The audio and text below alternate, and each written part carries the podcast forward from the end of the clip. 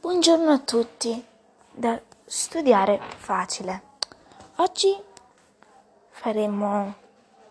vi dirò un metodo come rilassarsi studiando. E sì, magari qualcuno ha dello stress studiando, non so, ma esistono dei metodi per togliere questo stress.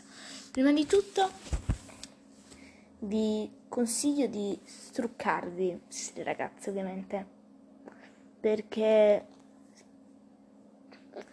se va un po' di trucco negli occhi vi sconcentrerete per molto tempo e perciò non ve lo consiglio. Poi sistemate la vostra scrivania. Se la sistemate vi sentirete più, non lo so, vi sentite meglio, ecco. Poi prendete il materiale, quindi il libro, il quaderno, se dovete prendere il quaderno, l'astuccio e tutte queste cose. Poi 1, 3 o 4, non so dove siamo arrivati. Dovete essere creativi. La creatività nello studio è perfetta. È perfetta la creatività nello studio, in tutti i sensi. Cioè, magari, a posto di fare una mappa, ecco, a posto di fare tutto con la penna nera, brutto, magari se c'è delle penne colorate, usale. È un metodo per ricordarvi più. Ve le ricordate perché in questo caso si usa la memoria visiva. Poi vi consiglio di cercare su Spotify qualche canzone tranquilla, quindi non Tha Supreme, non J-Ax, non Fedez, non le canzoni toste, qualche musica rilassante, anche degli ASMR, che spesso su Spotify si possono trovare degli ASMR. Poi consiglio per chi usa l'iPad per studiare: scaricatevi un'applicazione, Flip clock, che è molto utile. Vi segna l'orario in grande e vabbè, avete capito molto bene. Scusate ragazzi, era partita una pubblicità su Flip clock, ma lasciamo perdere. E scegliete lo stile che vi pare, cioè e studiate. Poi vi consiglio anche un'altra cosa: tenervi sempre una caraffa, un bicchiere d'acqua o anche un bicchiere d'acqua.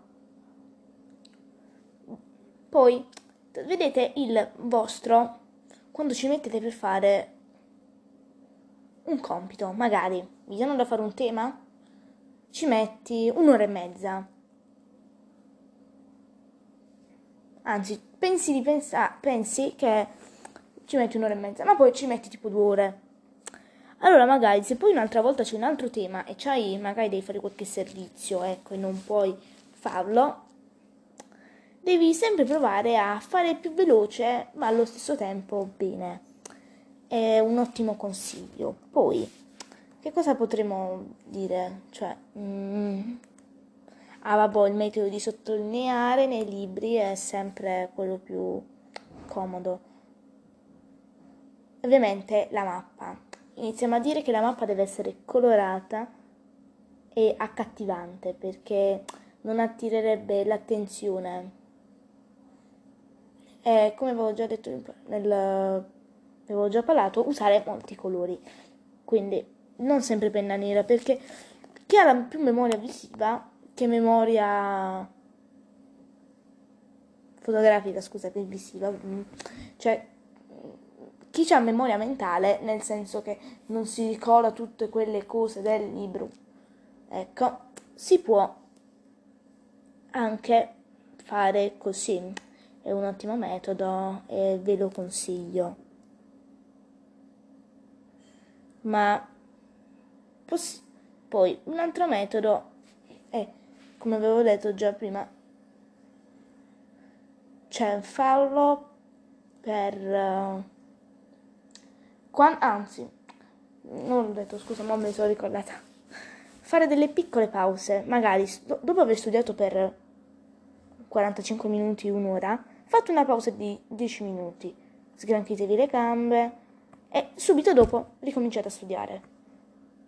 Poi un altro metodo è quando fai una mappa e sottolinei, tipo, sottolineo quello e quello, magari c'ho 4 pagine, devo sottolineare tutte le cose, poi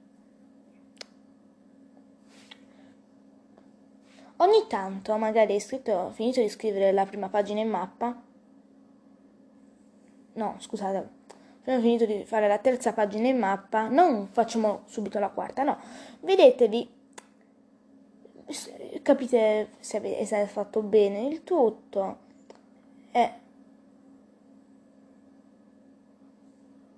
e così sarà, diciamo, tutto perfetto. Allora, spero tanto che questa puntata di podcast Studiare Facile vi sia piaciuto. Ciao.